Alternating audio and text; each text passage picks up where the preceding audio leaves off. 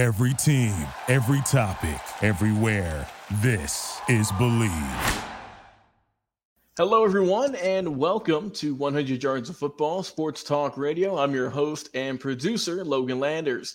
And joining me to talk about this NCAA Week 2 game preview between the Colorado Buffaloes and the Nebraska Cornhuskers is my man, Mr. Football, Vincent Turner. How are you doing today, sir? Hey, I'm doing that fantastic, Mr. Logan Landers. I'm glad to hear, sir. Glad to hear. Before we get into our keys to the game, who we think's going to win and who the key players and whatnot are going to be, if you like the show today, please like, comment, share, and of course, subscribe so you don't miss a single episode. Tons of game previews, team previews, legends interviews, player profiles, coach profiles, you name it, you can find it on our channel at 100 Yards of Football Sports Talk Radio under YouTube and, of course, on Facebook as well. All right, let's get into it. What a wild week one it was for both these schools who are going to be facing off here later on this weekend. Colorado took the world by storm before the season even kicked off. And my goodness, what a dogfight they had against the TCU Horned Frogs, who were ranked number 17 in the country at the time. Went in there, just back and forth, battled it out. And ultimately, Colorado, of course, led by Deion Sanders, his son Shedeur Sanders, they pulled it out, a massive upset, 45-42, the final score in that ball game. I was able to watch a good majority of it, and my goodness, this Colorado Buffalo team impressed me early on.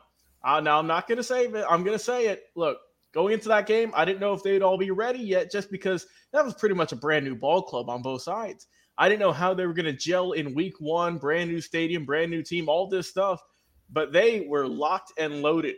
Obviously, big 45-42 win. Shedeur Sanders was the MVP of that ball game. You got to think, set a school record, 510 passing yards in his first game, 4 touchdowns, kept it clean as well, no interceptions, and threw the ball nearly 50 times.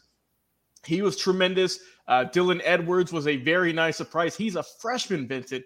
You got 5 catches, 135 yards, 3 touchdowns. Impressive on the day for him. Travis Hunter, what more needs to be said? That man was he played over 100 snaps. We all know he played on both sides of the field.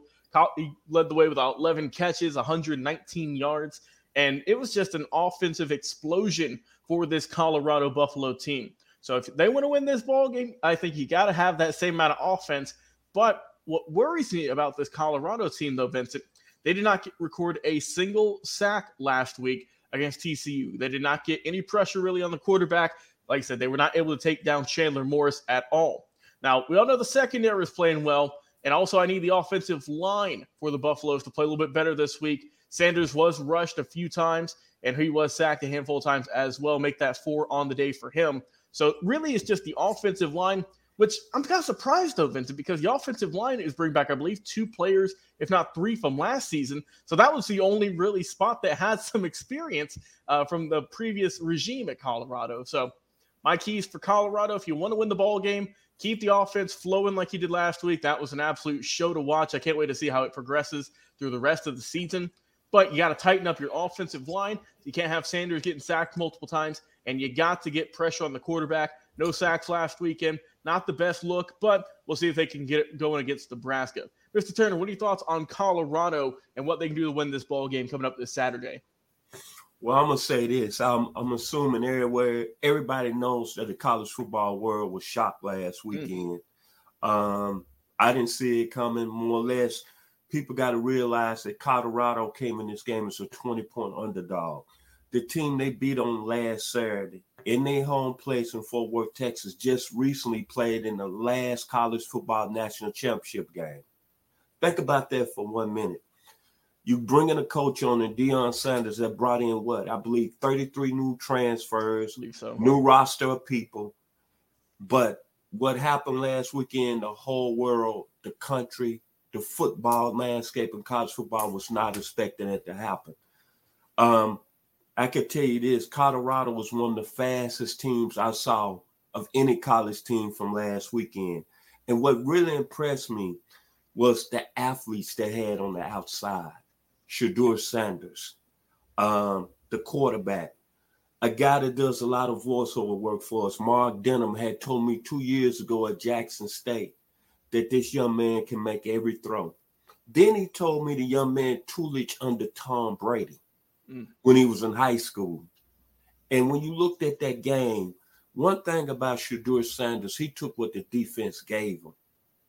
And it was just like watching a young man coming on the national scene like a Tony Dorsett when he was a true freshman at Pitt, or watching a Herschel Walker here locally in Georgia running over Bill Bates. I was watching the game, and you know this establishment at Buffalo Wild Wings in Douglasville, Georgia. You've been there. Mm-hmm. And everybody in the place was just shocked. So the keys for Colorado on Saturday against Nebraska is very simple.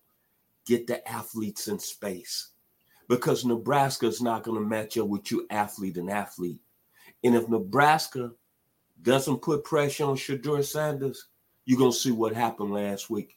And one other thing, have you ever seen a college football player better than Travis Hunter as a two-way player? Now, a lot of people talk about Charles Woodson. I understand that. A lot of people talk about Tommy Casanova at LSU back in the 70s. A lot of people talk about Billy Cannon in the late 50s. A lot of people talk about Tim Brown. A lot of people talk about Anthony Carter from an offensive standpoint. But I'm telling you, in my opinion, Travis Hunter might be the best college football player I've seen pound for pound. The young man played 129 snaps.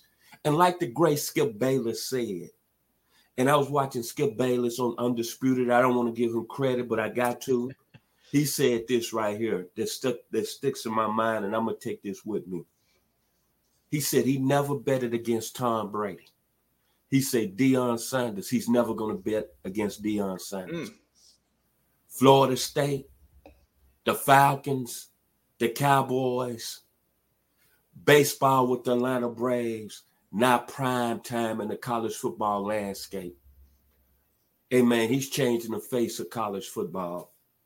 And I can say this, I expect Colorado to win the game real big on Saturday. And then after that, Colorado State comes up. Then they got Oregon and USC.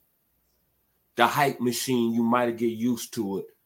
Everybody, including myself right now, if I had to go anywhere in the world, Logan, it wouldn't be over in Rome, Italy. It wouldn't be on no beach in Pensacola, Florida. It wouldn't be in the Caribbeans. I like to get a ticket to Boulder, Colorado, and go see what's happening up there with the University of Colorado with prime time and Deion Sanders. I was about to say, I don't know how many tickets are going to be left, Vince. It might be some raffle tickets we can get, but man, yeah, they have taken this team just by the sword, man. It's been fun to watch just through 1 week. I mean, they've already matched their win total from last year at 1. So, I mean, regardless of how many more wins they get this year, they're already improving on last year. But let's talk about Nebraska, man. Let's talk about what they can do to play spoiler. Last week, they should have won this game against Minnesota. Let's be real here. Gave up 10 points in the fourth quarter, game-winning field goal to seal it for the Golden Gophers. Just turnovers, I think, really killed this Nebraska team. Jeff Sims, not a great game played at all. Former Georgia Tech quarterback, only threw the ball 19 times. 11-19, if you look at that, you might think he done well. But 1 touchdown, 3 interceptions, and a 34.9 QBR. Not the best on the day, but the bright spot for this Nebraska team was their rushing game. They were able to run the ball for 181 yards, so we'll see how Colorado can deal with that. Like I said, Sims was the leading rusher because, I mean, hey, either he was going to get sacked, intercepted, or he's just going to run the ball. But Gabe Ervin Jr. had a solid day as well, 7 carries, 55 yards. Alex Bullock led the way for the receiving corps, 3 catches for 56. But, yeah, just for me, I think turnovers was the big factor to spoil Matt Rhule's debut for Nebraska. Like I said, the 3 interceptions, that's not going to get it done. They also had a fumble late in the game as well that cost them. Like I said, 4 turnovers in your opening week. It's expected for some schools, but Nebraska, as you know, Vincent, this is a storied program. This team's been tremendous at times. Here lately, they're trying to get back to their heights and just get better and better. But honestly, I feel like they should have won this game. Penalties as well. They had 7 as a team. You got to clean that up. So for me, if I'm Nebraska trying to, derail this hype train known as Colorado, just got to play cleaner. Can't have all that going on. Can't have all those interceptions. Got to keep the ball clean and just got to play a little bit tougher defense, man. Because like I said, only give up 13 points, which is not bad. But when push came to shove, Vincent, man, they got shoved down. because Minnesota, in those last 2 minutes, really, they just took it to them, gave up 10 points at the end, and up losing their bowl game first on the year. So Nebraska is going to be a tough task this week. You got to stop a high-powered offense. Can they do it? Mr. Turner, your thoughts? Well, when you looked at the game last week, you kind of felt like Jeff Sims, who's the new starting quarterback under Matt Rhule in Nebraska. You thought about him having the same kind of game that Shedeur Sanders had at against TCU. Mm. He was on the national stage, transferred over from Georgia Tech. But let's be honest, he played a horrible game and really probably cost Nebraska the football game. So that's telling me you're going into Colorado. I'm looking at the Nebraska team, and you got to go back to the old days, Matt Rhule. Don't let Jeff Sims at no point of the game him throwing the football around. Even though he threw it 19 times last week against Minnesota, Nebraska, your only way to win this football game is pound the rock. It's just like Mr. Logan Landers just said. You had 181 yards on 37 attempts. That's almost 4.9 yards average. You had Gabe Ervin. They had almost 7.9 yards rushing the football last week. Bottom line, Jeff Sims, he's what he is. Nebraska, let's go back to the old days. Tommy Frazier, Lawrence Phillips, Armand Green. When the Cornhuskers was rolling, you better bring that game plan in to slow the pace of the game down and control the football game on the ground. Now, one thing that Nebraska can take what happened last week against TCU in the Colorado game, Colorado had problems at times stopping TCU from running the football last Saturday. To me, that's the only way the Nebraska is going to stay in a football game. And remember these names right here, Mr. Logan Landers, and to our audience out there, 100 Yards Football, Isaac Cook Gifford, Quentin Newsome, Omar Brown, Deshaun Singleton. You know who all those players are? That's the secondary of Nebraska. You better be ready. It's Wednesday. You better be watching game film. Jimmy Horn, he's ready to eat. Xavier Weaver, he's ready to eat. Dylan Edwards, he's ready to eat. Travis Hunter, he's ready to eat. And Shedeur Sanders is licking his chops.